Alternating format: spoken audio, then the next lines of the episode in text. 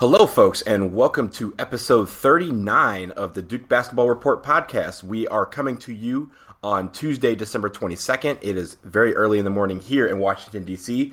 For those of you who don't know me by now, my name is Donald Wine. I am the host this week.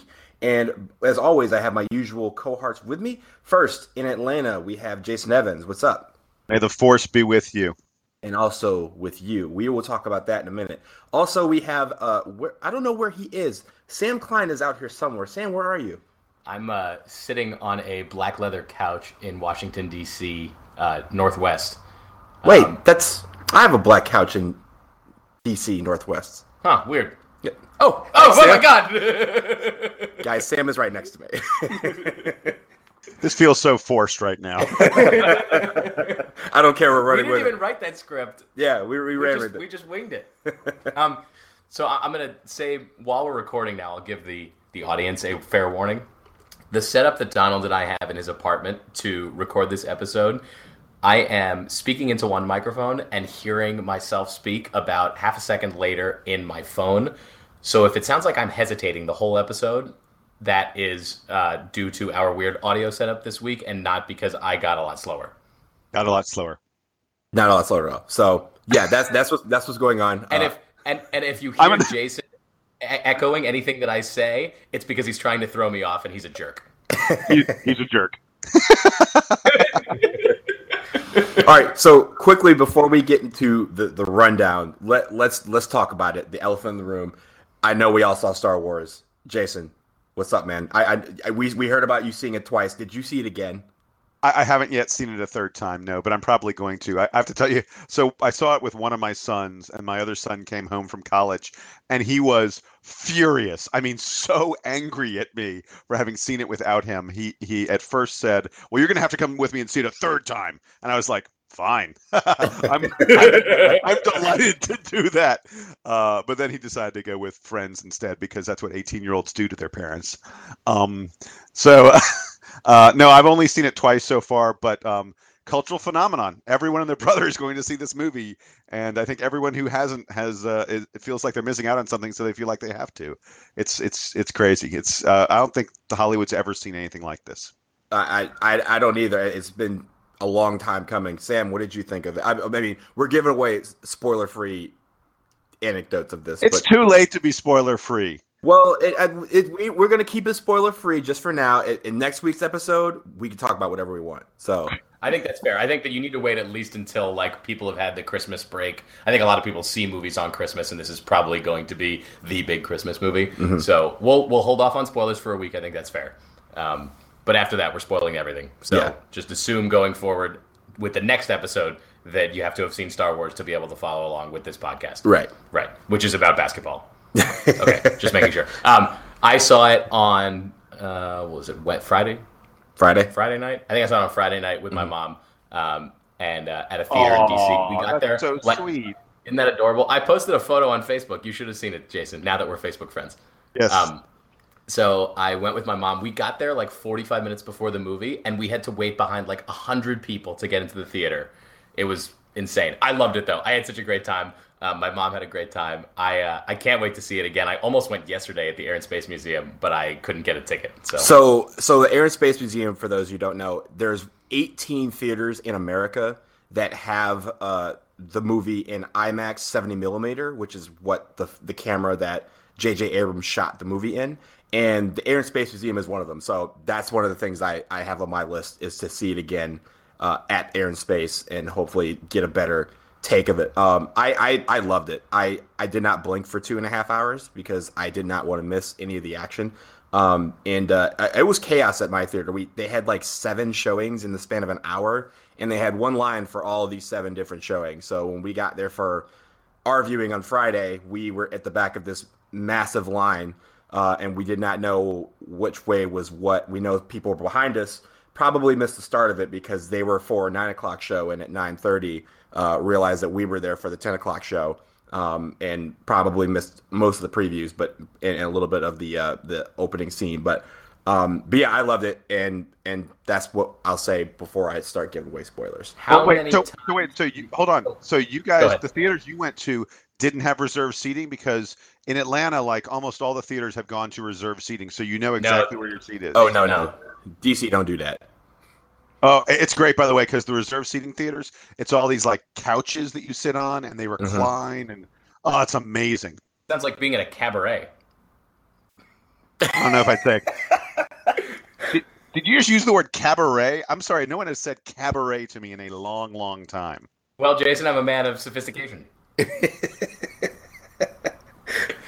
um, how many times Anyone did each of you, when I, I guess for Jason, not when you saw it with the critics, but when you saw it with the uh, with the plebeians. Um, how many times in each of your showings did the audience start applauding during the movie? Oh, like nine? Yeah. I mean, yeah. like crazy. I I tried counting mine the other day, and I think it was over ten. Funny thing, they clapped throughout the entire movie. There was no clapping at the end.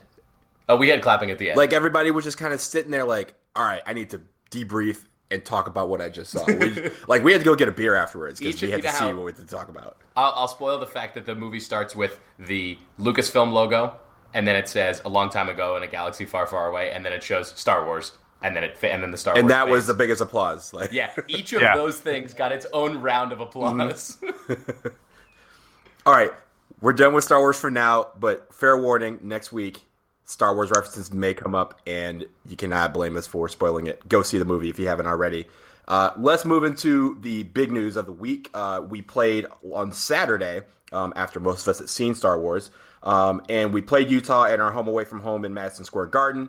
It was a very tough game, back and forth, back and forth. It went to overtime, where eventually we fell 77 75. Uh, Jason, I will start with you. Uh, takeaways from this game. Um, Duke is going to really struggle without Amile Jefferson. I don't know really? how your takeaway could be any. Yeah, I, it, that's that's far and away the biggest takeaway. Um, we were uh, we were dominated uh, by Utah on the inside, um, not just in terms of points.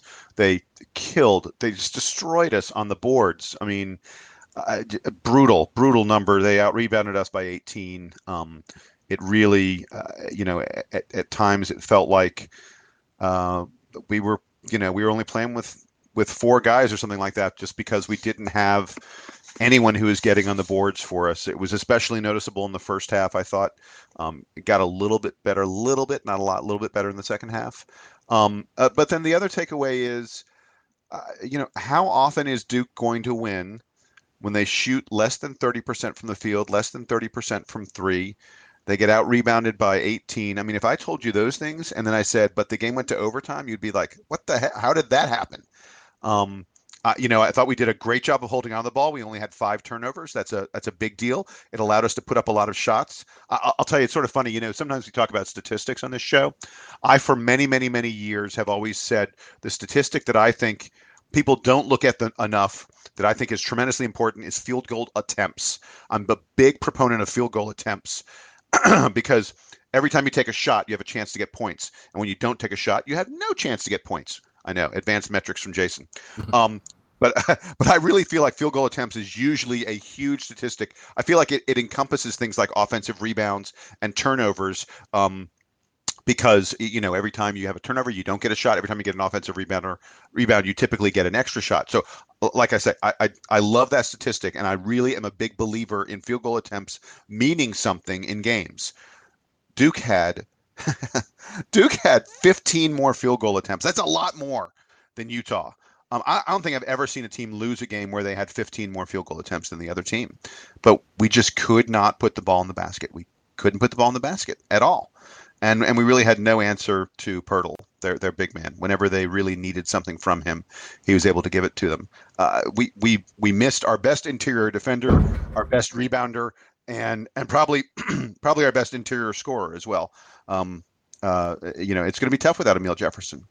And, and I mean, I don't know how there's any takeaway other than that. On the good side, you know what? Wait, on the good side, uh, it was to some extent this was Luke Kennard's coming out party, and it wasn't his coming out party, you know, shooting the ball from the perimeter, which is what we're used to. Uh, the way he took the ball to the hole was really impressive, and and you have to feel like he and Grayson Allen are both going to be attacking the basket so much going forward that it's going to create foul trouble for other teams, and we're going to get to the line a, a tremendous amount. That those are my takeaways, I guess.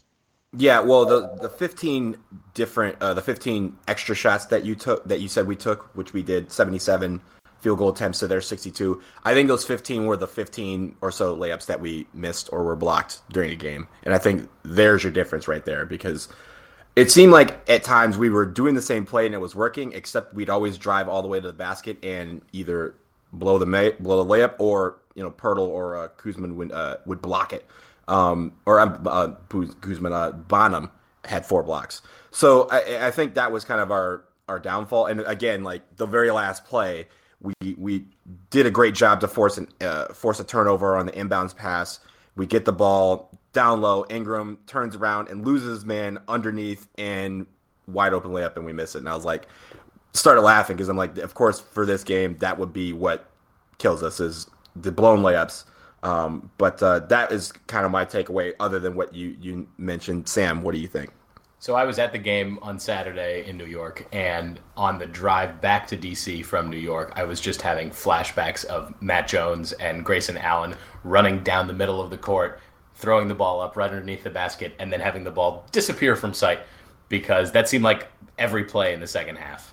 We weren't creative on offense, and especially without Amile Jefferson there, kind of to bail out the drivers. Um, you know, there's no one there for uh, for the drivers to dump off to. I think this team really struggles on offense more than it was struggling before. Not that not that I want to call what was going on before struggling. I want to say that it was uncreative, and it's even less creative now because they don't have that Amile Jefferson outlet there for them.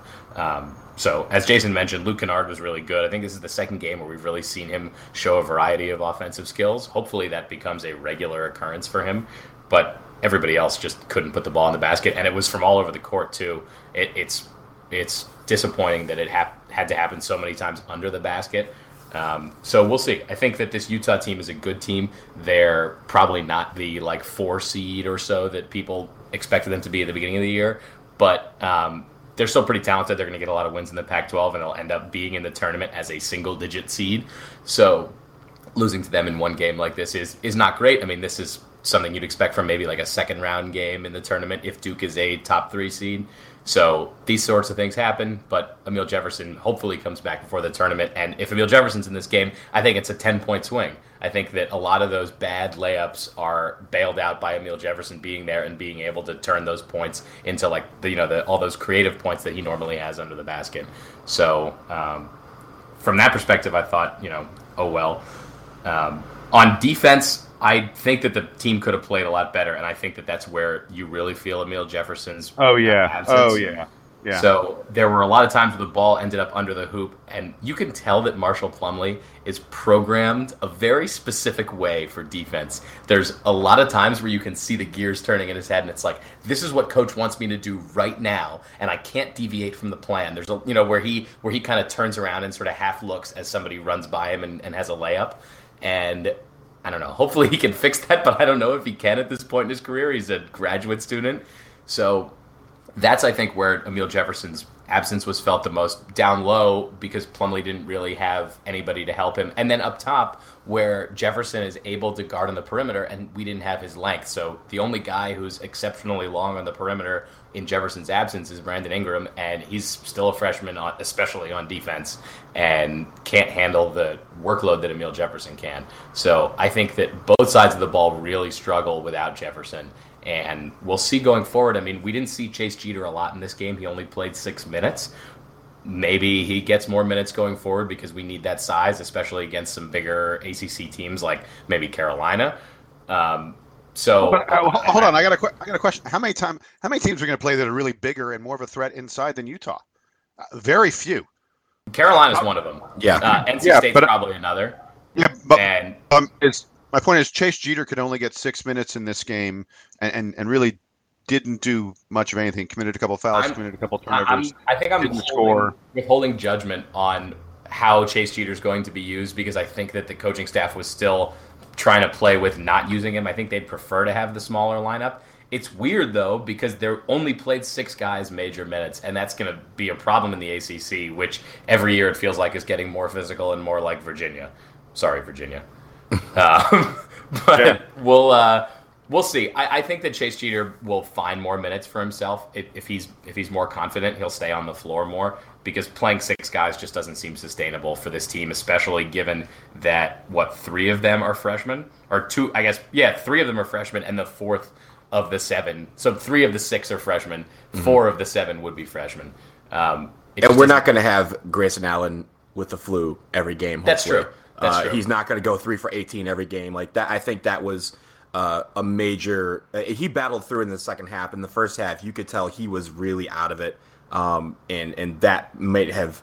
Uh, I don't know if he's kind of one of those guys that that the team looks at and says if he's not doing well, then then what are we doing here? It kind of seemed like at times in the first half they were trying to rally him more than trying to get points on the board, and he you know he just his body just wasn't up up for the task, and it's that happens. You know you know the, it's flu season, but uh, uh, it was kind of unfortunate that it all kind of came together in one in one game. I didn't know that he had the flu until about halfway through, and my dad and I both thought we were like, he doesn't look right. Oh, he looked terrible in the yeah. first half. Like, so even without knowing it, yeah, it he looked like, like, I mean, he looked like he had lost a few pounds, you know, just because he hasn't yeah. eaten or anything like that. But he, you know, hey, yeah, yeah, hey, guys, I, I, I want to talk about Derryck Thornton for a second. Oh, um, please. Yeah, I, you know, really did not have a very good game offensively, and I'm I'm starting to get a little concerned. Um, he was two of 13 from the field, which is bad. Um, uh, but it wasn't just that he was two of 13. He missed a tremendous number of close. He missed one uncontested layup, um, but he missed a tremendous number of of close in shots. I, I sort of thought that he was rounding into a guy who was going to finish really well around the basket. He certainly gets in the lane and gets to the to the rim really really well. I mean that's uh, to me that's his strength so far. But man, he is not finishing at all. And you know, on the season, he's only hitting 38% of his shots from the field. And like he's shooting well from three point range. He's hitting 43% of his three pointers. Where there was sort of some concern as to whether or not he was a good outside shooter. He's he's shown himself to be a very nice outside shooter. It's it's the shots from close in, the shots from inside of five or seven feet that he's really struggling with, and and you know uh, it, it was an issue for Duke in in this game, um, and and I worry, you know, going forward he, he's going to have to play big minutes because. Uh, you know, I've been saying our, our bench is not that deep. Um, and and that's something you know, God, it, it's tough to adjust from high school to the college game. You know, for all kinds of guys, but I, I just feel like Thornton is really uh, maybe struggling a little more than we expected he would. Yeah, well, I, I, I, mean, I feel like with, with Jefferson being out as as long as another month is what the report came out just after the game. Uh, it's going to be the learning curve for him is going to have to be shortened very very quickly. Uh, it's something that we've dealt with in previous years, and and other players have been able to handle it. Um, but the question is, will he be able to handle it? Can he, uh, you know, this is a, a bad way of saying it, but can he grow up, you know, very very quickly? Because we're going to need him uh, in the in the next month or so, especially as we enter ACC play and we're playing, you know, two three times a week. So yeah, uh, and and and you talk about growing up. I mean, we've said it many times. Let's not forget uh, the the guy uh, matriculated a year early. He's mm-hmm. very very young um, even for a freshman. He's right. actually older than two of the other freshmen on the team, but but but but but, but just in general, yeah. yeah. That's because we have some crazy young freshmen. I mean, Chase yeah. Jeter, uh, there, uh, Chase Jeter in, in a lot of basketball, you know, factory kind of programs would probably still be a sophomore or something like that. Right. Not a college sophomore. I mean, a, a high school sophomore. Um, the way right. some of these guys get back, yeah. Yeah. Do we have anything else on, on Utah before we uh, move um, on or? no i think I, I think we covered it well. I enjoyed watching utah um, outside of them beating my team. I liked watching them play. Mm-hmm. so um, like I, I, thought i wasn't even like i wasn't truly 100% disappointed at the effort we had in that game because we fought hard to get back. We we battled you know a lot of different things and in the end it's just kind of like oh man we could have we, we could have taken it if we yeah. had done this this. But it wasn't like i'm really disappointed in our performance because i thought across the board it was a very quality back and forth basketball game. And if you were a neutral fan who had no, you know, like allegiance to either team, it would have been a game that you would have appreciated watching. I, I, guess there's there's one thing we learned from this game that my dad and I learned, which is that when Duke plays these games in New York in December, you don't need to buy tickets ahead of time. The place was maybe seventy percent full, um, so lesson learned: if anyone's going to go to those New York games, uh, don't buy tickets ahead of time. Just show up or buy them on StubHub that day because right. they get a lot cheaper. Yeah. yeah you know what's kind of you know, kind of interesting. Uh, um, during the game, they said that Duke's record in Madison Square Garden was 28 and 8. I think that was the number they said. Someone's yeah. going to call me after being 28 wrong. 8. 28 and 8. uh, I was struck by that. I, I, my bet is there's no there's no no place else um, outside of you know ACC home courts where Duke has lost eight games um, in the country. In fact, I'm I, would be almost certain of that. Um, and to be honest, uh, you know, considering Duke's uh, you know always going to be playing a non-conference game when they play in Madison Square Garden, I'm surprised. 28 and eight is uh, you know, granted we're going to be playing quality opponents most of the time, um, but 28 and eight, uh, Duke is usually way better than that.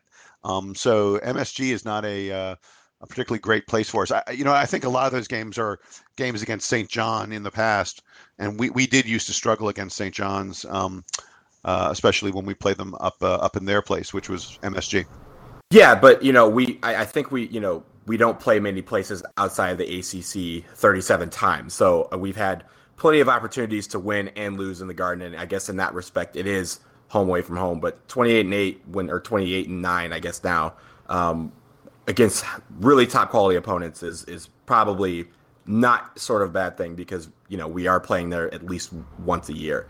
But uh, and I appreciate you know a lot of commentators and other fans like to talk about oh Duke doesn't play any true road games, but as we mention every year, there are no true road games in the tournament. Even when we have to play in the state of North Carolina with a bunch of Carolina fans around, we're usually playing in bigger venues like the Greensboro Coliseum, where the sight lines are different and the interaction with the fans is different. So, as much as possible, I want Duke playing games like in Madison Square Garden or at the United Center because those are the kinds of places that Duke's going to be playing tournament games in the first and second weekend. So, they should get used to playing those sorts of games. Honestly, the ACC season is less of a preparation for the tournament than a game against Utah at Madison Square Garden is because that's that's a tournament game. That's what a tournament game looks like. That's that very well could be our round of 32 game this year. Not mm-hmm. not it won't be because we already played them. But that that's what that's the sort of team we'll play and that's the kind of venue we're going to be playing in.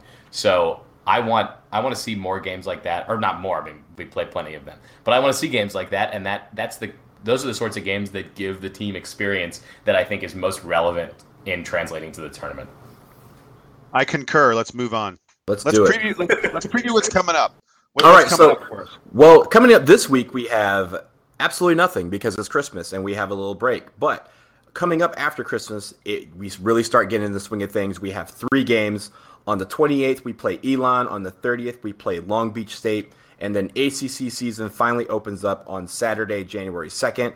We will take on Boston College. Um, Jason, I know you had some stuff about Elon, so I will kick it to you first.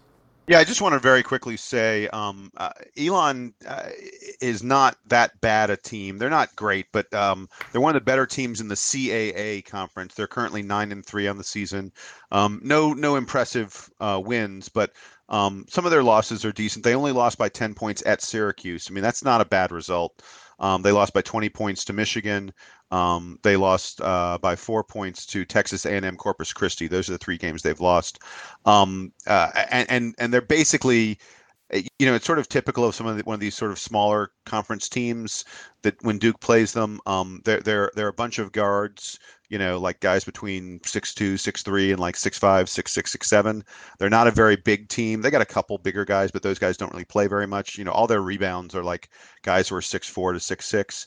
Um, it, in that regard, it could be a good game for Duke's big men, especially perhaps Chase Jeter, to you know begin to assert themselves a little bit more and and uh, uh, and and sort of find some confidence and and find a, uh, a, an established role for them, which which we all know is so important with Amile being gone.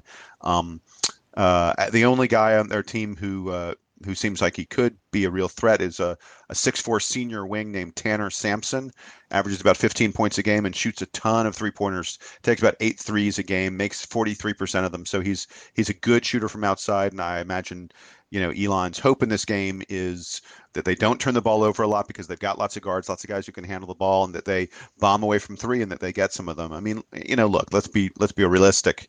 Uh, Duke's, I think it's up to 5,644 game win streak, non-conference win streak in Cameron. I kid, it's not. It's in the 200s, low 200s. But um, Duke's non-conference win streak is probably not going to end this week Slowly uh, but against surely. Milan. Slowly but Yeah. surely.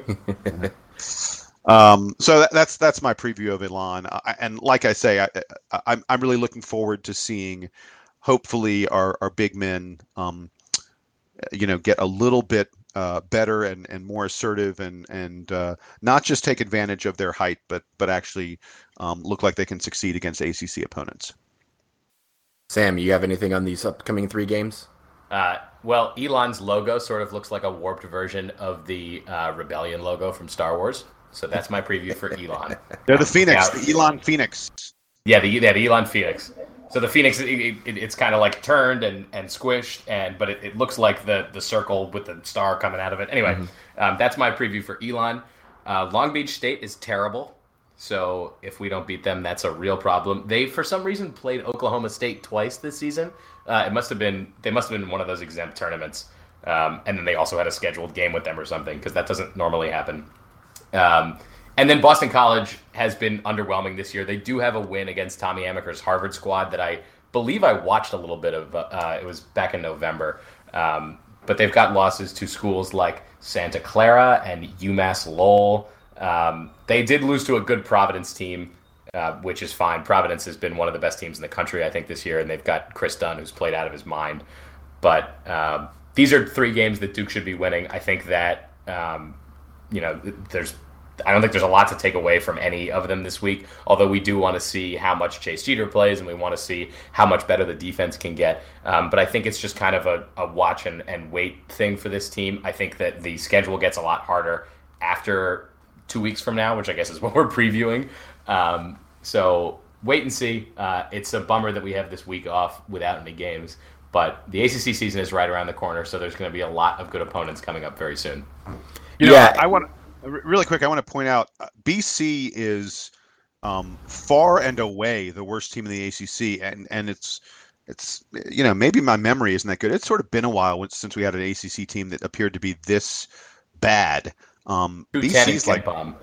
yeah, I was gonna say they're not even in the top 200 in Pomeroy's rankings, and you just don't see that from the ACC. It's like I think the next lowest ACC team is Virginia Tech, who's like 108 in KenPom or something like that. I mean, basically, if you're in the ACC and you're not in the top 125, it's a huge surprise.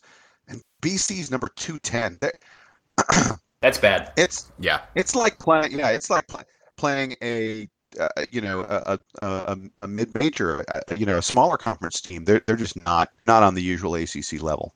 I think it's fair to say that Elon might be the best team we play next week uh, of the three games. So Yes, Um, I, I, that's probably accurate. Yeah. Yeah. So I, I- I mean, from from my takeaway, it's let's see how we can tool our lineup and let's see you know how these guys respond under what will hopefully be less pressure, um, less pressure games. But uh, you know, ACC. it- The only thing about Boston College I'll say is it's ACC season, and so once that kicks up, it doesn't matter who you play. They're always going to give us uh, our best shot, and they're always a team that could actually knock us off. So um, I don't I don't think that we should take them too lightly, but uh, which I don't think Coach K and, and the staff will. But I, I'm re- really interested to see how uh, how the team responds after the loss um, with the lineups and how that works out and, and who plays where um, and what kind of lineups that we see against these teams because I think these are going to be kind of practice games for uh, the ACC season that we have, which really we have two seasons now. We're going to have the ACC season we have with Amile Jefferson, and then the ACC season we have once he gets back. So uh, it'll be interesting to see how we start that off. One last really quick thing I want to add about BC. Um, they do they are an experienced team. Two of their best players are uh, Eli Carter and Dennis Clifford. Um, Eli Carter, by the way, is uh, he's 25. Um, and the, BC is like his third team. I mean, he played for Rutgers for a little while. He and now he's at BC. For reference, like- I'm only 26. Yeah, the guy's played all over. The, hey, when's your birthday? His birthday is May of 1991. He was born exactly two years after me. Yeah. Okay. All right. Wow. So wait. So he's What day? 24. Sorry, he's May 6th. Oh wow, like very close. you and Eli Carter celebrating a birthday together. So I, I mean, anyway, he's. I mean, this is a guy who's been around college basketball for a long time. Um, and and in fact, uh, uh, you know, their their center, their big man Dennis Clifford, who is seven one, um, who's another center. He's like 23, um, 22 or 23 or something like that. So they they've got guys who who are men, um, and and it'll be interesting to see how our very very very young team, um, uh, you know, aside from uh, MP3 and Matt Jones, uh, uh, you know, see how our, our very young team sort of takes on a, a, a more experienced, um, senior laden uh, group of men uh, in Boston College. To be fair, Matt Jones look, does look like he's 37. Right. This no, is true. Give, I mean, I wouldn't give him that much credit. I'd say I'm 33. I'd say he's about my age. Uh, but yeah, no, he, he he looks like a grown man. He's got that Robert Parish look about him. That's right. That's great too, because Robert and, Parish was a beast. And he only looks and he only looks about half as old as uh, what's his face on uh, Kansas, Perry Ellis. Oh, Perry Ellis. Oh, yeah. Perry Ellis is collecting Social Security checks. He's, he's also Perry been in college for forty-seven years. you know, like he's he he defies that that joke about people always make about the like the oldest white guy in college is always the guy who's been in college forever. Perry Ellis has actually been in college forever, and he's yeah. not the oldest white guy. Yeah. So Perry yeah, Ellis but, and Kobe Bailey have come been in college combined 237 yeah. years. But none of them are as old as Greg Oden, who I'm convinced was yeah. Greg Oden was um, collecting his NBA pension while he was still in college. I mean, that dude. Oh my god. He was only in college one year. All right. Yeah. So looking ahead at these three games, one like quick uh, prediction thing: over under 10 minutes combined for all the guys outside the top seven. In all three games? In all three games total. Oh, total. Oh, over. Over. All right. I think we see Obi. What do you think? What do you think the total? Minutes. What do you think the total number is? Uh, I'm gonna go like 18. I'll okay. go 20.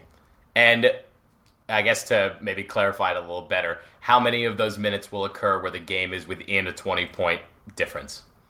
Zero. Well, I mean, like you know, they may come. Look, they, it may be a, an 18 point game with a minute left, and they might come in. I mean, that's not I don't know that we're revealing anything all that. that that's what I'm trying to get at. I'm, I'm trying to wonder if if the the strategy changes at all with the top seven being the only guys who play because we're, we're down to se- it's it's seven dudes, right? Yeah, that's it at this point. Um, if we're considering Obi sort of not part of the equation and and Vrankovic not part of the equation. I, I think that they're not. I, th- I think they're abs- they're not part of the equation. I mean, you look, I'd uh, look. I would love for one of those guys to suddenly, you know, have the light come on. Um, but I think it's not going to.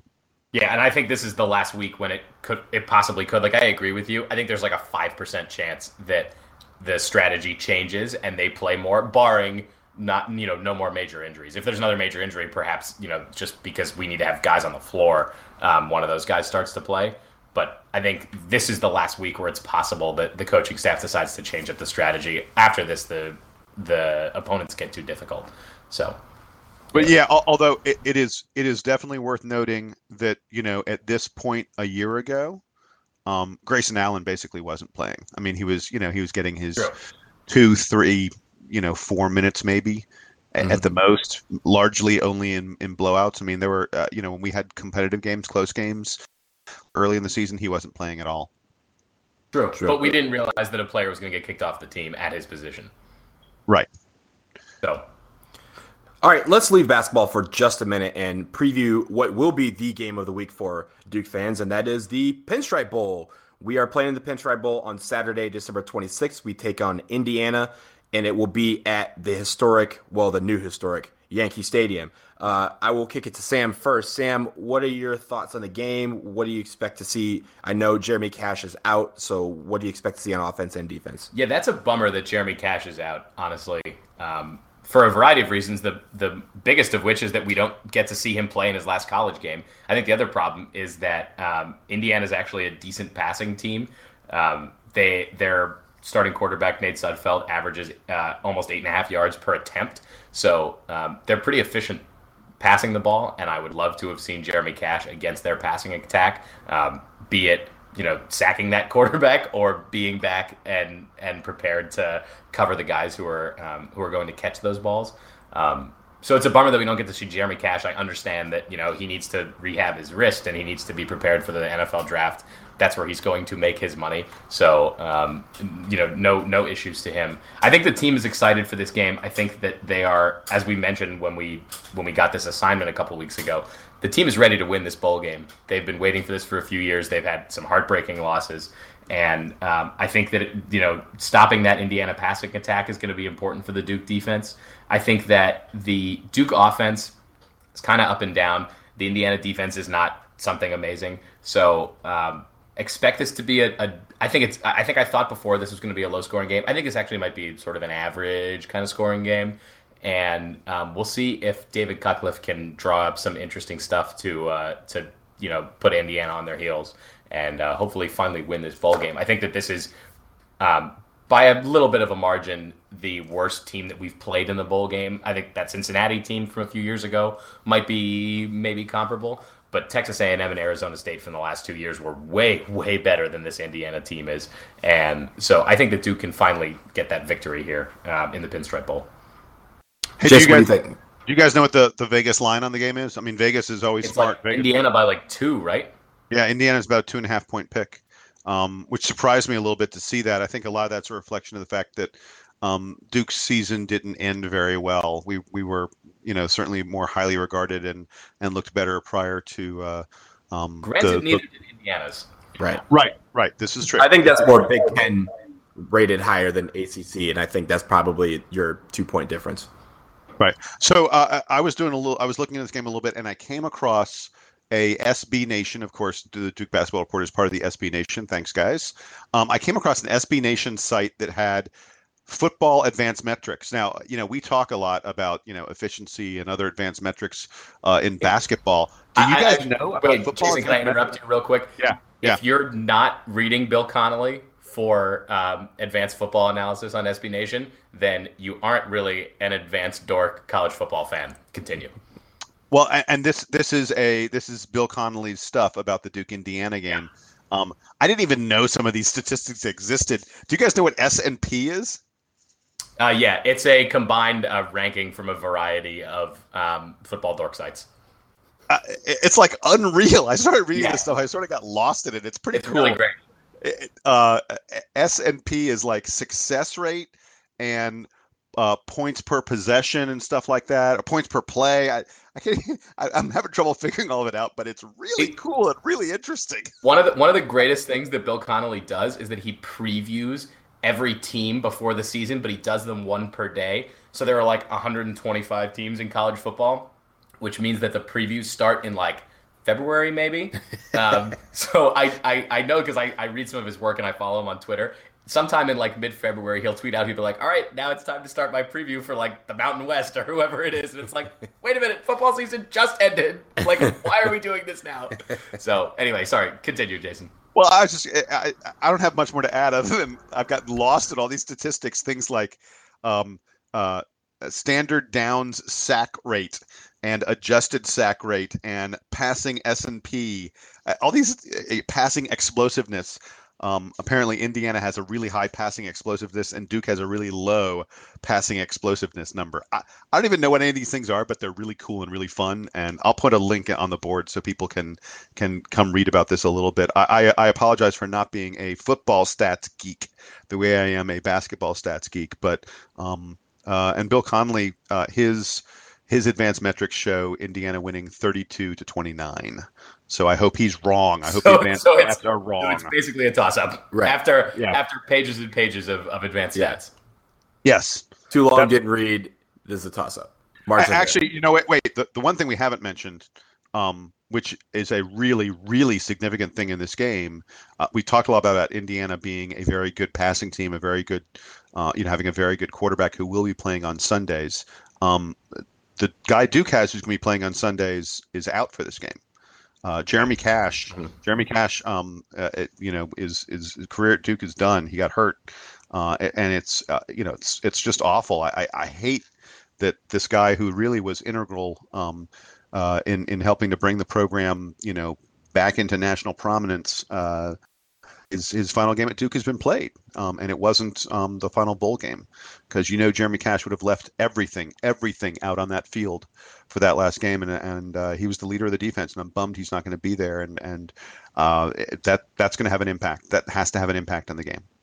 Yeah, and I think you know the one one thing that I'm looking at is as as Sam alluded to, this team is ready to win this game. You know, we've been in this is our fourth straight bowl game. So we have a senior class who has been to a bowl game each of their four years, the the the true seniors, and they have not won yet. So this is like the last piece of their puzzle. We I, I know we've talked about this a couple weeks, um, but this is the last piece of their puzzle. They've they've won a coastal division. They've gotten to the ACC championship game. They've played in bowl games. They've restored.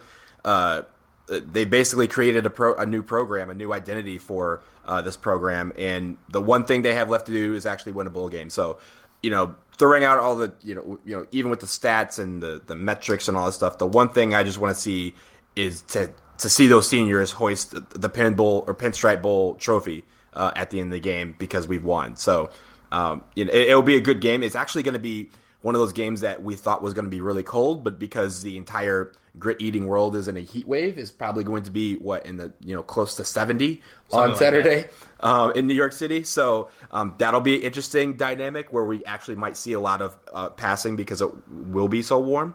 Um, but I, I, think other than that, like the I think it's going to be one of those games that will be in the 30s. It'll be one of those exciting, once again, those exciting games back and forth uh, that we've been used to seeing in our bowl games in the last couple years. Uh, I just hope that we're at the, the right end of it th- this time around because I think these guys deserve it.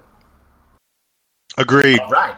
and there, and there yeah. we go. So again, uh, if you're if you're tuning in, it's Saturday, December 26th. It is a 3:30 kick on the East Coast. Uh, so check your list. That I believe we're on ABC, so that's the big network. So even if you're a cord cutter, you should be able to get this game pretty easily.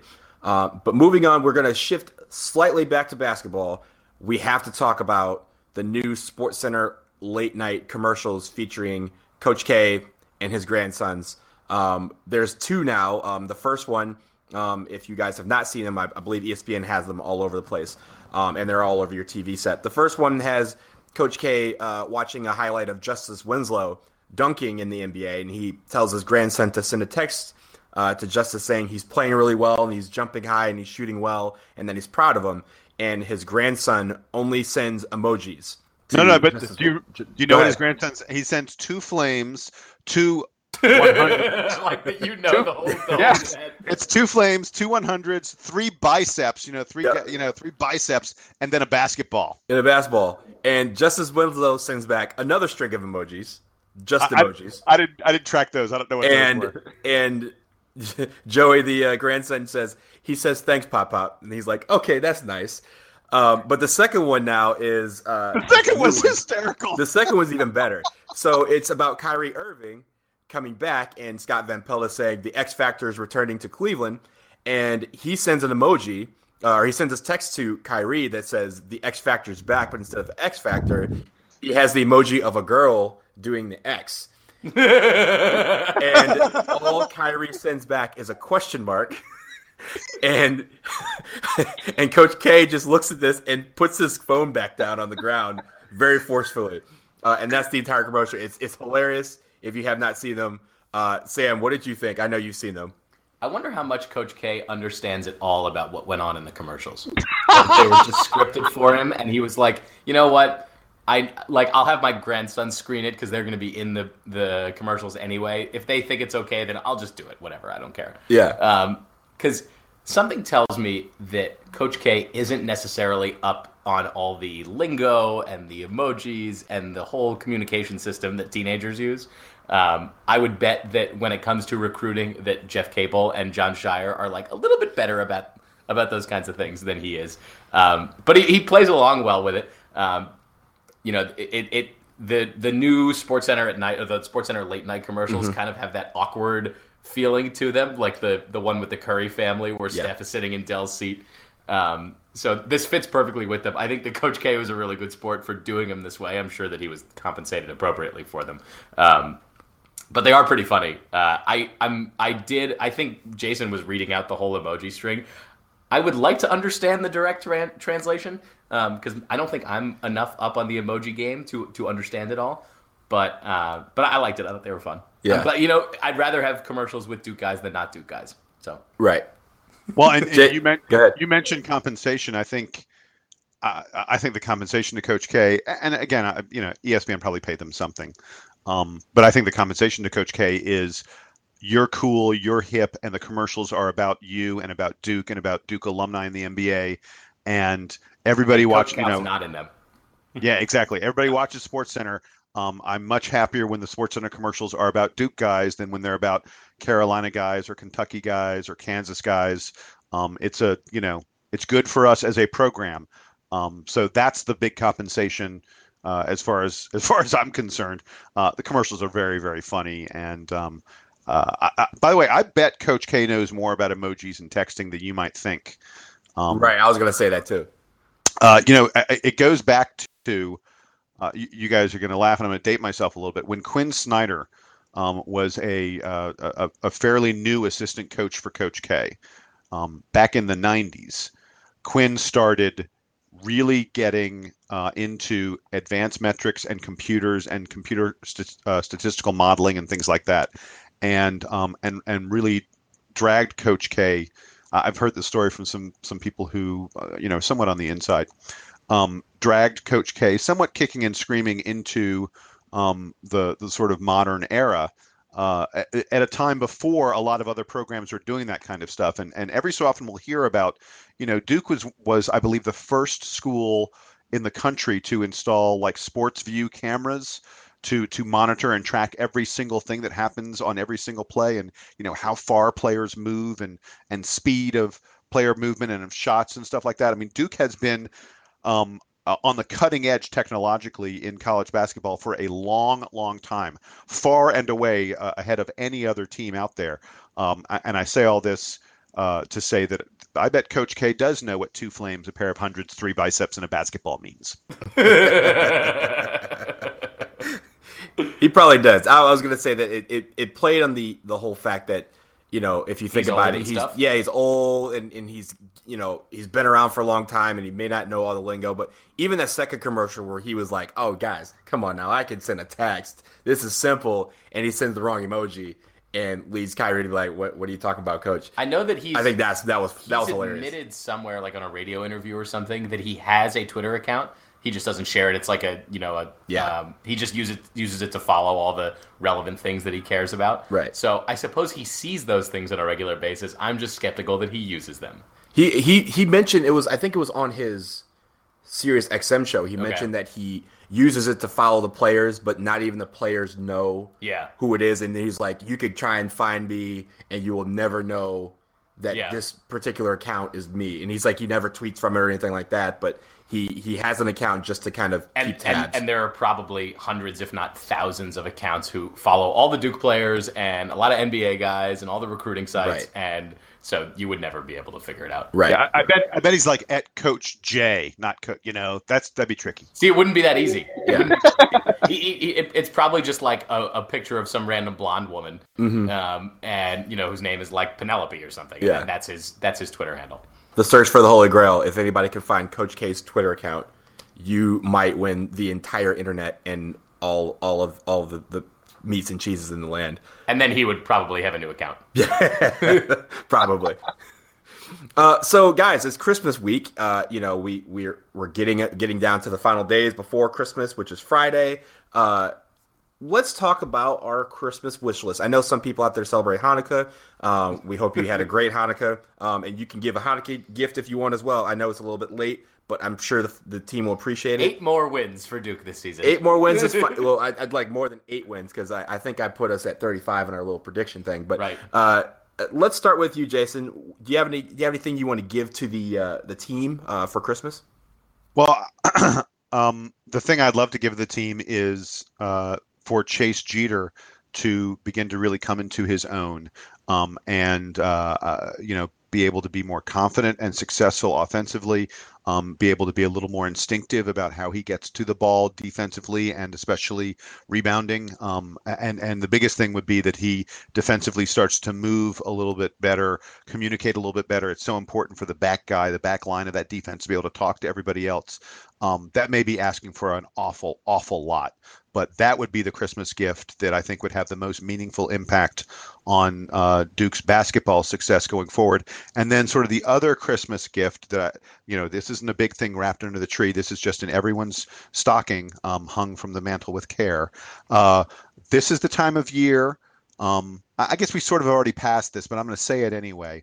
Um, this is the time of year where suddenly something crops up and you're like, oh no, um, you know, player X has some academic problems and is going to miss some time as a result because uh, we're getting, you know, we're, we're, getting exam results and we're getting, um, uh, you know, uh, first semester grades. Uh, so I would wish, as I do every year, that these kids should have great success in the classroom. Um, it's about a lot more than just what goes on on the court. Um, their experience at Duke uh, also involve what goes on in classes. There's no question about that. And so I'm wishing for all of them to get nice, good grades and uh, and, and, be successful in that way as well as on the court. Sam, what do you think? Uh, I would like to give the program a brand new uh, foot and toe and ankle recovery program and and uh, injury prevention program because I am sick of this madness of every couple years having a major Duke player go down with a foot or toe or ankle injury. Um, you know, best of luck to Amile Jefferson specifically in getting his new foot or whatever is wrong with him. Um, but I think the program needs a new lower extremities uh, healing and prevention, uh, injury prevention program. Yeah, I was gonna say I was just gonna give Amile my my foot uh, for the next month because my foot is fine. Um, but uh, it's not quite it, as big as it is. It's not quite as big. It might be a little awkward, but it, will it'll it'll help. It'll help. But uh, I, I, think the the one thing I want to give was confidence to uh, Brandon Ingram, and I'm not Brandon Ingram. Um, uh, Derryck Thornton. And I think his confidence is going to be key as we enter the season. Um, we talked a little bit about uh, him having to grow up a little bit fast uh, in the next couple weeks. Um, but I just want to give him that confidence that he is a great player and that we need him. We're going to really need him in this next month, especially over this next month when we are kind of strapped for players. Um, I think that will help us going forward, and I think that's going to help the entire team. So, you know, a, a, along with all the other things, along with health and prosperity for all, uh, I would like to give a little bit a dose of confidence to Derryck Thornton.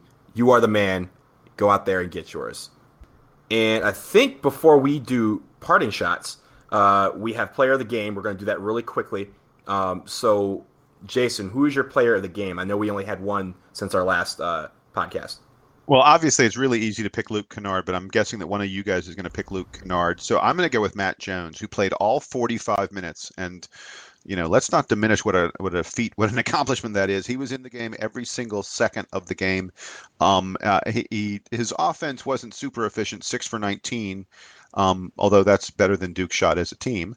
Uh, but um, he, uh, I really felt like there were some stretches in the first half, especially where um, he he carried us to a large extent when we were really really struggling to find points um, anywhere on the floor. Um, I thought he played a very gritty, tough game. He played very good defense. Um, uh, you know, on, on the perimeter players for Utah. Um, so I, am going to go, you know, maybe a little bit outside the box and, and pick Matt Jones, mostly because I'm sure one of you is going to pick Luke Kennard. Sam, are you going to pick Luke Kennard? Uh, yeah, I'm going to pick Luke Kennard. Uh, my going into the game, I think that he had one game before it. It might have been against Utah State where he had a good game. Um, but he looked really strong in this game, scoring from a lot of different places. Uh, looked like he belonged on the court, and um, hopefully this this offense is what we see from him going forward. I was talking to one of my friends last night about guys on this team and how they compare to guys from the past, and I think that you know, short of making the like racial and shape comparison, I think that Luke Kennard is, has a lot of the same uh, positive qualities that Jon Scheyer had as a player. You know, he's he's a little bit tall, he's but he doesn't have the the wingspan. Um, he can score really well. He's pretty crafty, and I think he's going to end up being like a bigger version of Jon Scheyer. Um, it's going to take him a little longer to do it. I think Scheyer was really productive his freshman year, but um, similar kind of player. I expect Luke Kennard to be a, an impactful scorer all over the court. You know, you you mentioned his points. He also had eight. He led the team rebounding, eight rebounds, five of them offensive. Yeah. Mm-hmm. You know, great effort on his part. And he's he's one of those guys who maybe you don't think should ever lead the team in rebounds, but in a weird game like this, I think where Jefferson is missing, um, you know, Luke Kennard's kind of a big guy, and, and he's big enough, I think, to mix it up with, you know, lower tier team. I mean, not that Utah's a lower tier team, but that you know against non-elite bigs. So if if Poeltl and Plumlee are matched up against each other, and the rest of the guys are what they are, um, you can see Kennard being big and strong enough to get those rebounds. Yeah, and, and my and my player of the week or, or game is actually also uh, Luke Kennard. Um, on the rebounds, I liked basically he was very scrappy on the outside. There's a lot of rebounds that kind of went up into the air because they were you know long shots that instead of rebounding long, they rebounded straight up. And Ingram or Plumlee wouldn't be, would try to get it away from Poeltl and tip it back out, and he was able to hustle to a lot of those loose balls. So I think he had a great game. Uh, offensively, especially you know the loose the the intangibles, if you will, um, and that's something we're going to need moving forward. So let's get into parting shots. Uh, I know Jason has a parting shot, so Jason, I'll start with you. Uh, yeah, so I'm not sure how many folks uh, noticed this, but uh, last night, Monday night, we're recording this again Tuesday morning. I'm sure we'll have the podcast posted by Friday or Saturday. Uh, but It'll be last, closer than that. I'm not I'm not on the editing team, so I'm not gonna I'm not gonna uh, knock the uh, posting time. Thank you, thank you. Uh, uh, in any event, last night, Monday night, Lance Thomas, uh, former Duke basketball player Lance Thomas, um, and I'm not sure if this is a sign of the apocalypse or something like that, because I never, never, never, I never would have thought Lance Thomas would become the NBA player he's become. It's just last night he was nine for nine from the field for the New York Knicks, including three for three from three point range. He had 24 points in 27 minutes. That's a pretty good Is that day. three more threes than he had in his Duke career? I, I bet it is. It's And, more than uh, that. so so y'all ready for it was his sixth straight game in double figures for the Knicks his uh, eighth time in double figures in the past nine games in the month of December in the month of December Lance Lance Thomas who I I don't know I- what do you think Lance Thomas averaged when he was at Duke maybe like six or seven points a game maybe I think maybe his senior year he was up to like eight. yeah. yeah. Lance Thomas is averaging in the month of December in the NBA, the National Basketball Association, averaging almost 13 points a game.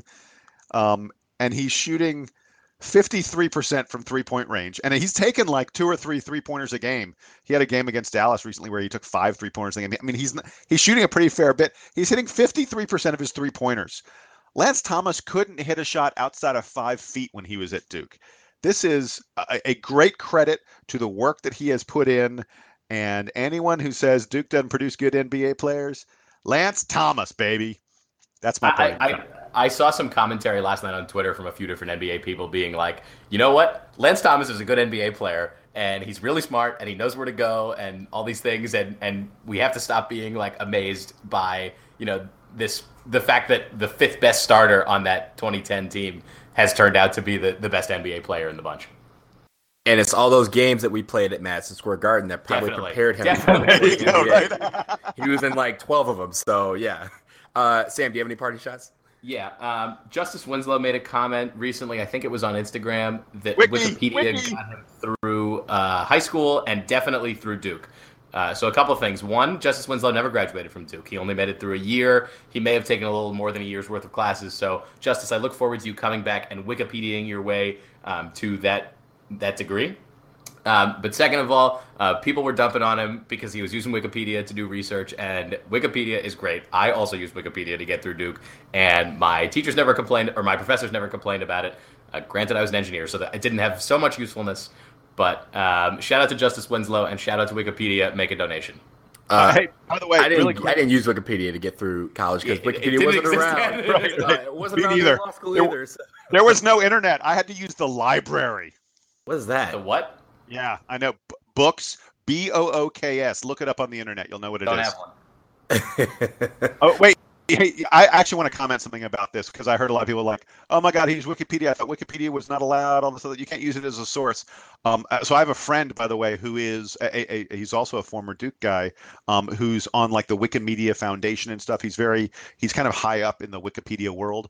Um, and I said to him when this came out, I said, you know, the way I tell my kids to use Wikipedia is you go, you read the article, and when you see a fact that you think is important that you want to include in your paper, Wikipedia almost always has at the bottom of the page footnotes that tell that have links to where that fact came from. And if and I tell my kids if you can find that fact from another source, from a newspaper or whatever where it came from, then go ahead and use it. And then you're not citing wiki. And my friend said that's exactly how they how Wikipedia expects people to use it. You don't necessarily trust what Wikipedia says as a source, but you use Wikipedia as a place to get to the sources that are more trustworthy. So right. good for Justice Winslow. Exactly. Yes, he, he's using it the right way. It's fine. Yeah, I was gonna say that's that's also how I used it when I had to cite or when I when I when I was doing research and happened upon Wikipedia for research in college uh, because that functionality did exist when I was there. I am not that old yet. Yeah. Well, my parting shot is we're going back to football. You know, when the team comes out on Saturday for the Pinstripe Bowl, they're going to look sweet as always. But there's going to be a little twist.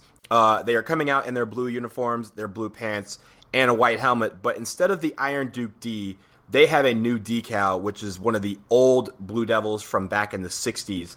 And if you guys have seen a picture uh, of it. I know we've talked about it on the forums. It looks awesome. Uh, it, it's going to look sweet. Uh, it, it, harpens back to, I believe we wore the same decal back in the mid 60s, uh, just after um, the Cotton Bowl victory in 1961. Uh, but we're going to look sweet in this little retro helmet. Uh, I don't know if you guys saw it, but I loved it, and I'm really, really looking forward to seeing it on the field on Saturday. They're really dope. It is cra- it is crazy looking. It is it is just out there.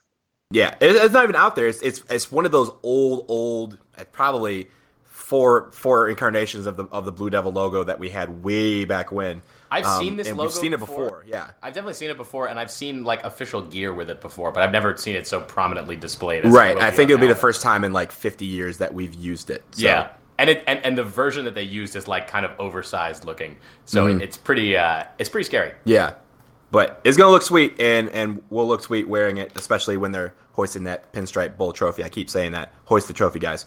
Uh, but with that, I think we can wrap it up now uh, for everyone. We, uh, Jason, Sam, right here on my couch, and myself, Donald Wine. Uh, thank you guys so much. We look forward to seeing you. We will be taking a week or two off uh, to celebrate Christmas and and the New Year. So from all of us, Merry Christmas, Happy New Year, and we will see you in 2016. Duke Band, take us out.